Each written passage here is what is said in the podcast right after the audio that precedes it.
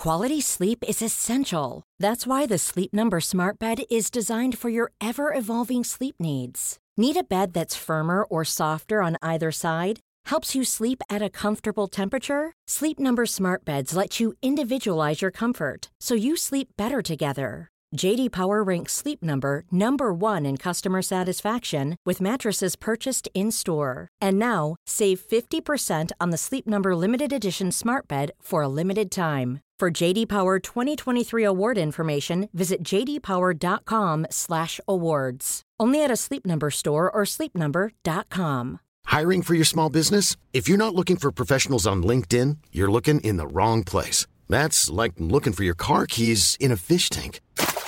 LinkedIn helps you hire professionals you can't find anywhere else, even those who aren't actively searching for a new job but might be open to the perfect role. In a given month, over seventy percent of LinkedIn users don't even visit other leading job sites. So start looking in the right place. With LinkedIn, you can hire professionals like a professional. Post your free job on linkedin dot com slash people today.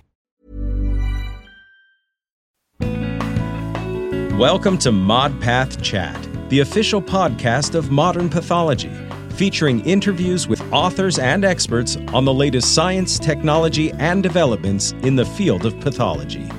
Your host, Doctor George Netto, is the editor-in-chief of Modern Pathology and the chair of pathology at the University of Alabama at Birmingham.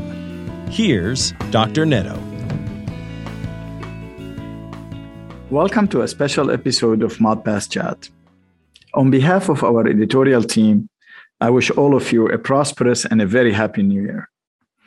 In twenty twenty-one, Modern Pathology had another exceptional year. The journal was awarded its highest impact factor to date of seven point eight. To the hundreds of dedicated reviewers and all talented authors who made this possible, a big thank you.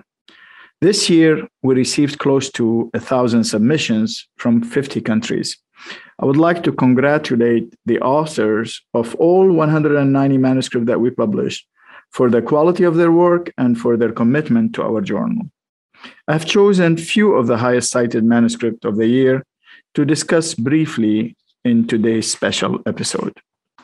We'll start with the study by Doctor Richard Huang and co-authors, who undertook a pan-cancer analysis of predictive markers for immune checkpoint inhibitor response.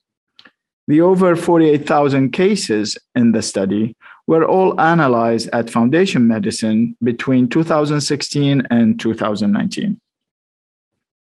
The authors examined the prevalence of P D L one expression by I H C in a wide variety of tumors. This was in turn compared to microsatellite instability, or M S I, to tumor mutational burden, T M B, and to P D L one gene amplification. The I H C clones used were the Dako twenty-two C three and the Ventana S P one forty-two. Tumor proportion score, or T P S, and combined positive score, C P S, were calculated for the Dako clone. T M B and gene amplification status were obtained from comprehensive genomic profiling. P D L one I H C positivity was defined by the companion diagnostic indication, or using a T P S cutoff of one or more for indications that did not have a companion diagnostic claim. T M B positivity was defined as the presence of ten mutations or more per megabase. Overall, fifty percent of the cases were positive for at least one predictive marker. P D L one expression was more frequent in immune cells than in tumor cells. The authors found a high correlation between P D L one expression and P D L one gene amplification. That wasn't surprising. But they also found correlation between P D L one expression and T M B status, and between M S I and T M B status. As expected, P D L one and T M B positivity were not completely overlapping. And four unique subsets of both P D L one and T M B being negative, or P D L one and T M B being positive, or one positive and one negative, were found with varying prevalences among tumor types. The authors specifically point to the importance of assessing the subset of tumors that were positive for both P D L one and T M B positive in future clinical trials, hoping that they could be more responsive to I C I. Next, I would discuss one of two white papers that were put forward this year by the Genitourinary Pathology Society, or GUPS, in relation to renal tumors. The manuscript by first co-authors with equal contributions, Doctor Strupkov, Williamson, and Jill, presents an update on novel, emerging, and provisional renal entities that came into play after the two thousand sixteen W H O classification. Entities characterized by specific molecular alterations that are often associated with certain morphologic and immunohistochemical profiles were highlighted in the paper. Potential implications on clinical management, including response to targeted therapy or uh, hereditary syndromic associations, were also discussed. To qualify as a novel entity, the newcomer needed to be validated by multiple independent studies. These novel tumors included eosinophilic solid and cystic renal cell carcinoma, E S C R C C, renal cell carcinoma with fibromyomatous stroma, and ALK rearrangement-associated renal cell carcinoma. Emerging entities, and these are the ones with compelling data from at least two or more independent studies, included eosinophilic vacuolated tumor, uh, referred to as E V T. The term replaces the previous unfortunate term of H O T or HOT, which indicates high-grade oncocytic tumor, a designation that is not adequate for a non-aggressive tumor.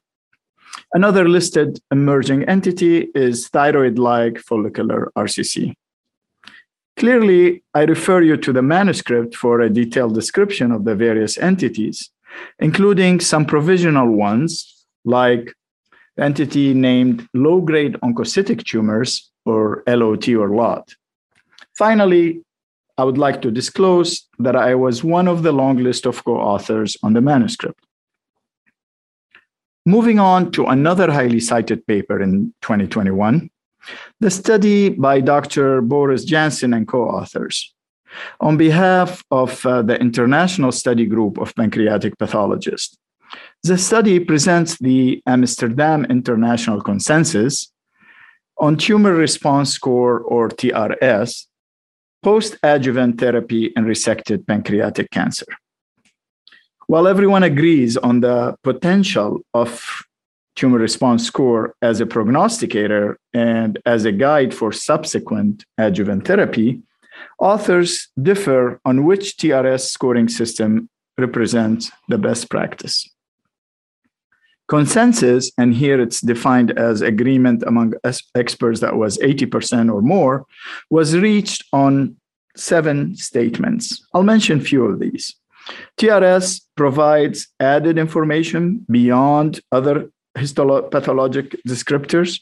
T R S should assess residual viable tumor burden rather than the amount of tumor regression. Those everyone agreed upon. In that regard, the CAP scoring system, College of American Pathologists scoring system, was considered the most adequate system to date. But the criteria for the various categories within the CAP scoring system should be refined by replacing subjective terms such as minimal or extensive with better objective criteria. For example, terms as single cells or rare small groups of cancer cells should be replaced by maximum diameter of viable tumor measured in millimeter or maximum viable tumor area measured in square millimeters. Finally, the group recommended that such improved system should be validated both retrospectively and prospectively, and that the extent of tissue sampling that is required should be explored in future study, give, given the heterogeneity of tumor response in a given tumor. Switching gears to another highly cited manuscript, namely the study by Doctor Wouter Bolton and co-authors on the role of artificial intelligence assistance in improving the performance of pathologists' Gleason grading practice.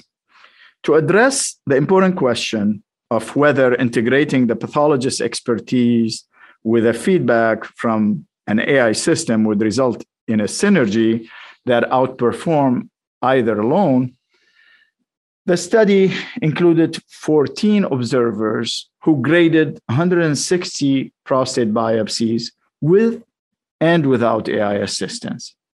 Using A I assistance, the agreements of the observers with an expert reference standards was significantly increased. Similar improvement was observed using an external validation set of almost ninety cases. Importantly, in both experiments, A I-assisted pathologists outperformed the unassisted pathologists, as well as the standalone A I system, indeed indicating a synergy. That's what we all wanted to hear for the sake of our future job security.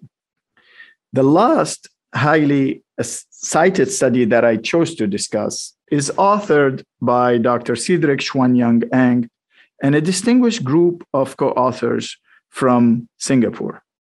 The study evaluated the genetic differences between benign phylloides tumor and fibroadenomas using targeted sixteen-gene N G S panel.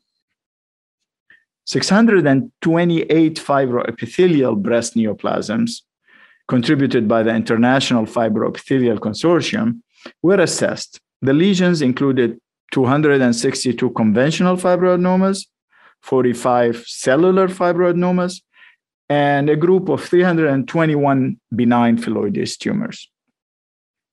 Compared to fibroadenomas, benign phylloides tumors had a higher total number of mutations and higher rates of cancer driver gene mutations. These included alterations in M E D twelve, TERT promoter, RARA, S E T D two, and R B one, among others. There was no significant differences in genetic alterations between conventional fibroadenomas and cellular fibroadenomas, except for a minor difference in the incidence of P I K three C A and M A P three K one. If you're looking for help in distinguishing fibroadenomas, especially cellular fibroadenomas, from benign phylloides tumors, TERT promoter is the marker of choice. The study affirms the role of sequencing in resolving difficult fibroepithelial tumors of the breast. Great pleasure to have you as my audience at ModPath Chat this year. I wish you all and your loved one a most blessed and safe holiday season, and a wonderful upcoming new year. Cheers. Any opinions expressed in this podcast are the speaker's own and do not represent the views of Modern Pathology, Springer Nature, U A B, or U S C A P. Your ModPath Chat host and scientific director is Doctor George Netto. Producers are Christina Crow, Amber Jackson, Doctor Sarah Jang, and Doctor Catherine Ketchum. Technical direction is provided by Kaminsky Productions, music by Mitch Neubauer. Thanks to the authors, reviewers, and editors of Modern Pathology for making this podcast possible.